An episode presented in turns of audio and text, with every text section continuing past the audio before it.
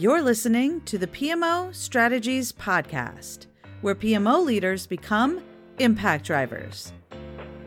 This is episode 91.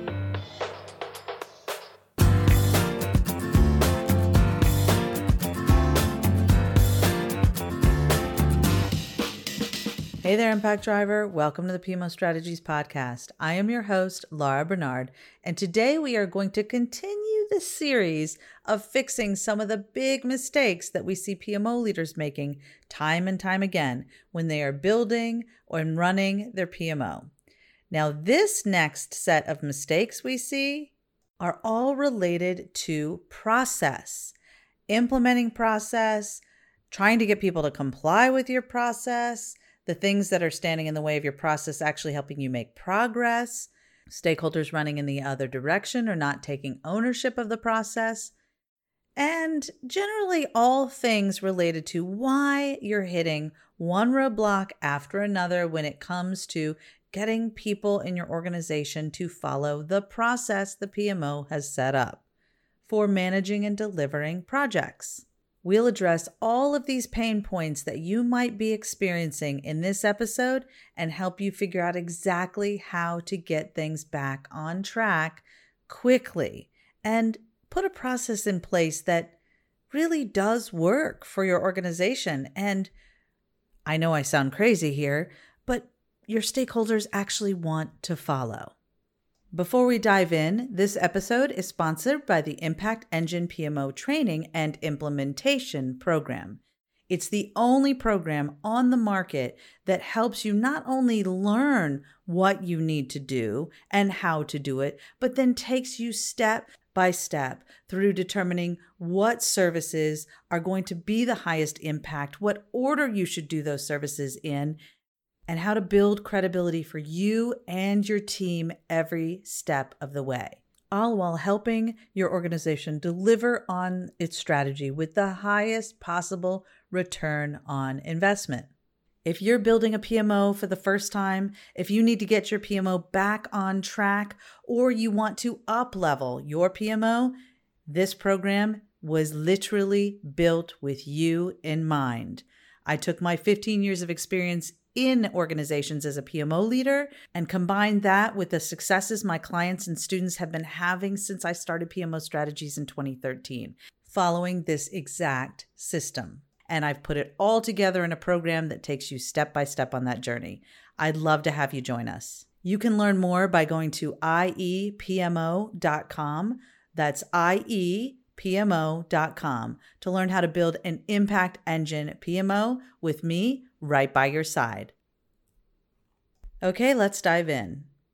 I recently did a survey of the thousands and thousands and thousands of PMO leaders, program project managers, portfolio leaders that are in our weekly newsletter and inside our community. And one of the pain points that many of them identified, and maybe you were one of them, was around stakeholder engagement. And then when you really peeled back the layers and looked at the challenges that people were having, it ran much deeper than that. A lot of people were frustrated that they can't get those stakeholders to follow the PMO process. You work really hard to put process in place that you believe will help your organization deliver on the strategy most effectively, get those projects done. And gosh, just as you feel like you're making some headway, they won't engage. They're not following the process. They're doing things that are outside of what you have told them they need to do. And you find yourself running around like the process police instead of focusing on enabling and delivering return on investment. And that is incredibly frustrating.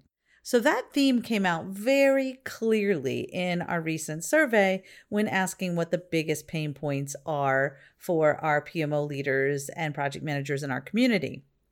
And if you are interested in taking this survey, just go to pmostrategies.com forward slash survey.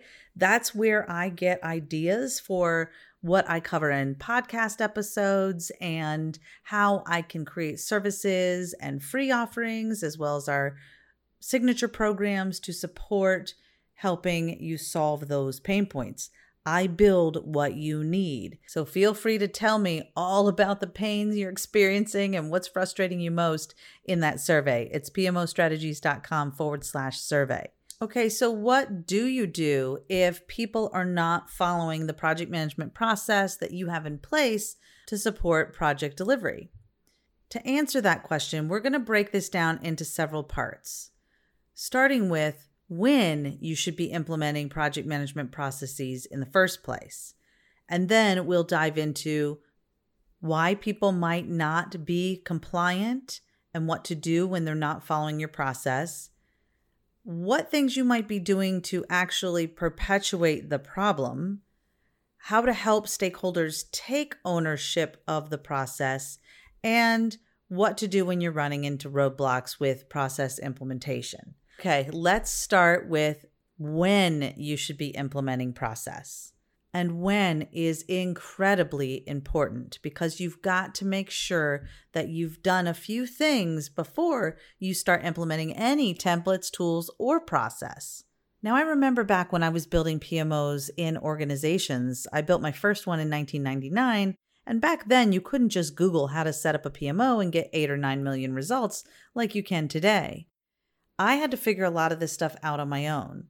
So when I implemented process, it was based on the fact that we needed it to solve pain points we had identified. Over the years, though, what I noticed is that there were a lot of books and training courses that all told me all the shoulds about what my PMO should do and what services it should provide. And what I found to be true is that when I focused on all of the shoulds and really pushed on templates, tools, and process early in the PMO development, I found that my stakeholders ran in the other direction. And I started to realize that when I followed all of the should guidance from these so called experts, I was really setting myself up and my PMO up for failure. When PMO leaders spend the first year or so building out a bunch of process and templates or implementing tools like I talked about last week before they've actually shown any value to the organization, the culture of the organization and the stakeholders in it may run out of patience before you've had a chance to actually deliver anything. Listen, I know that it's tempting to go to the stuff we know best. Many of us are PMP certified or have other project management training or experience. But when you're a PMO leader, and when you're working in a PMO, you have to go beyond those certifications. You have to go beyond what makes project sense and look at what makes business sense. And that's why I believe it's incredibly important. And I can prove that it is incredibly important and that you'll get the right outcomes if you follow the step by step process that I teach my students to make sure that they've shifted the mindset about what the PMO is supposed to do to have a much more business leader, strategic business partner focus for the PMO and understand that it's there to solve business problems, not project problems. And then assess the organization for impact opportunities and understand what the real business needs and pain points are before you build anything. And then when you do build services and capabilities, you don't start with templates, tools, or process. In fact, you are several lessons in to defining your PMO services and capabilities and your impact delivery model before you ever start talking templates, tools, and process. Because you know what happens to the PMO that spends a year or two building a bunch of methodology and shoving a bunch of templates and process and tools at people before they've ever shown any value in the eyes of the stakeholders? They are extinct within two years. That's what all the data tells us. Go look at PMI Pulse of the Profession surveys or any other surveys out there, and they will say, in not so many words, that if you spent all your time there, you won't be around two or three years from now. Now, I'm not saying that you shouldn't have process. I'm not saying you shouldn't develop methodology or templates or tools. It's all about timing. And why is that? Because nobody cares about the process but you. Your PMO, your project team, the people that are classically trained and get the certifications and really enjoy the project management methodology and process stuff, they're the only ones that really care. And of course, you should care. That's not the issue. It's how much you care and prioritize it above the other business priorities that's going to hurt you. You're never going to hear an executive say, Hold on, wait, come back when you have five more templates for me to fill out. Or says, Wait, wait, wait, hold on. Can you make sure that we follow every single step in this process and that that's more important than getting me my return on investment? Good luck finding an executive that will say that. If they do, they won't be around long either. Why? Because all the process in the world won't make your PMO successful. In fact, too much process especially too early, will almost guarantee failure. It's not about the process, people. It's about how you get it done, which is all about the outcomes and the impact, not the tools and the templates. Now, before I completely lose all of my wonderful, lovely process people that I love, adore, and respect tremendously, let me explain what I mean by when, because it really is all about the when, not if you do it. Absolutely, it should be done. And like I said, that's covered halfway through Module 2 in our Impact Engine framework and implementation program. We get there. We just have to do it in the right order. Because you see, it takes time to roll out process, just right process that will be effective in an organization. And I'm not suggesting you don't do it at all. Just do it incrementally and thoughtfully while you're learning your business and helping your business solve problems. Give yourself time to conduct assessments of the business needs, understand the culture, understand the organization, understand the norms, and what current processes and practices are in place, some of which you may want to keep or make sure you don't break when you roll things out. Once you know what you're dealing with, you can recommend a solution that best meets the needs of the organization. You can right size your process to achieve the greatest impact. And what's a really great way to assess the organization for where the real pain points are and really uncover where you should spend your time and what processes you really need? Well, you can start by helping them solve immediate business challenges they're having today. And I know you might be thinking, what? But I don't have all of my templates in place yet. Newsflash who cares? Your business isn't going to say, come back when you have a full set of documents that you're going to force me to complete before we can get any work done. That's not generally what you're going to hear business leaders say. They're more likely to say, and it's your job to position them to do so, great, let's get moving on solving this problem right now. I don't care if you build your schedule on a napkin, a flip chart, or in a tool. It's about getting that schedule built, understanding your stakeholders and their requirements, and mobilizing people to drive strategy realization. So, before you spend a lot of time invested in creating the perfect process, the perfect methodology, the perfect set of templates, maybe you should roll your sleeves up and help the organization solve a pain point they're having right now. And then the more you learn, the more you'll uncover what will be right sized to solve their problems. And you see what you're doing, right? By doing this, you're earning their respect and trust while getting some wins under your belt. Success breeds more success. It's the rich get richer philosophy. Once you have success, you're more likely to be the one they come to when they really need help, and the trust grows. Your success grows, and everyone wins because you've built credibility with them early by solving a problem quickly instead of saying, Hold on, I'll be back in six months when I have more templates for you to fill out. Please trust me on this. Don't make the same mistake I made when I started listening to all the shoulds and the same mistake many PMO leaders make that force them to the brink of extinction before they've ever had a chance to show real value. You see, when I started hitting this resistance, I would go ask some of the business leaders, the advisors, and the mentors that were all on the business side, by the way, why what we were trying to do wasn't working. And they helped me figure out what I was doing was wrong, in the wrong order. It's not that my heart wasn't in the right place, they would tell me They understood what I was trying to do and even the purpose and the value of it. However, I hadn't built trust with those business leaders yet. So they were just seeing me throw a bunch of roadblocks in their way instead of helping them solve problems. And of course, that was not at all my intent.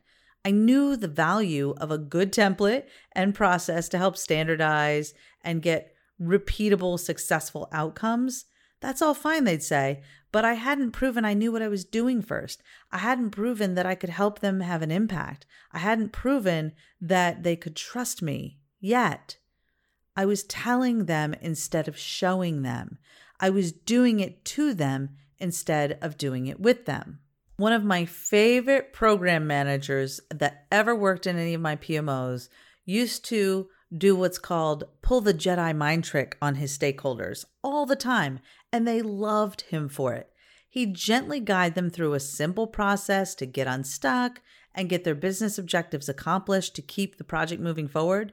Then, once they were all excited and patting themselves on the back, he'd let them know that he was just using the Jedi mind trick on them and that it was really a pretty standard project management process he had just guided them through.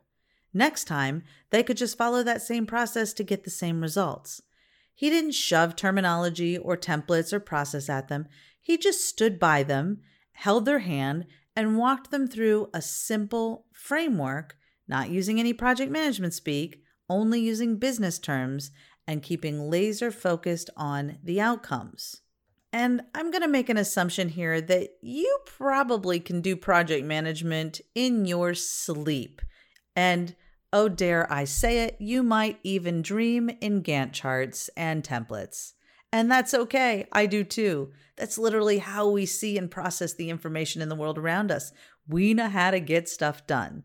And if that's the case, then you can take what you know to be common sense and turn that into common practice by subtly bringing your stakeholders through a very simple framework without shoving it in their face.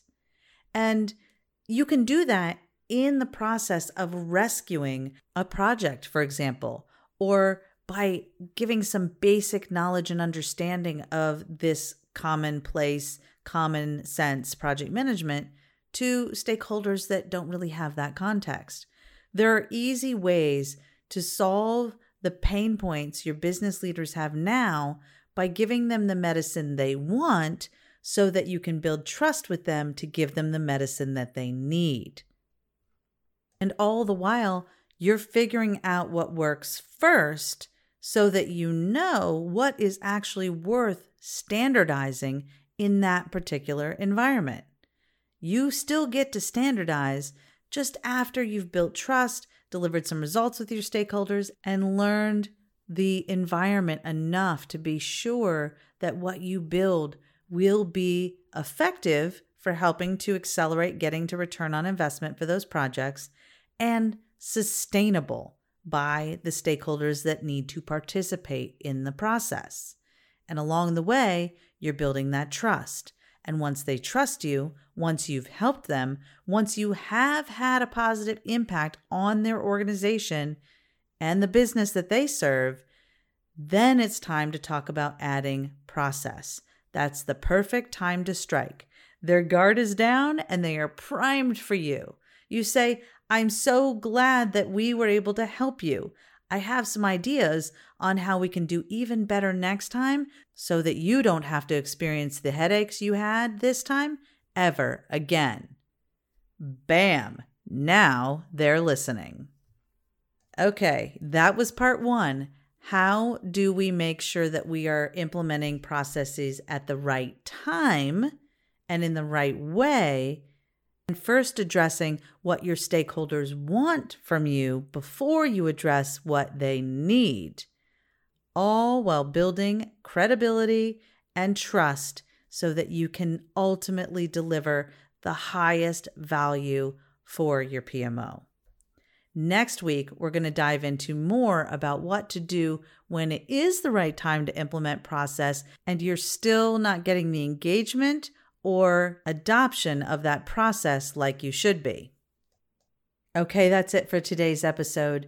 Don't forget that if you want help to go step by step by step through this process of building, running, rescuing, or up leveling your PMO, definitely check out the Impact Engine PMO training and implementation program where I take you step by step through this journey to build that high impact PMO. Just go to iepmo.com. I would love to have you join our impact drivers making big things happen in PMOs around the world. And if you like what you heard on today's episode, definitely make sure you hit subscribe and download those podcast episodes so they are with you no matter where your PMO journey takes you. Bye bye for now.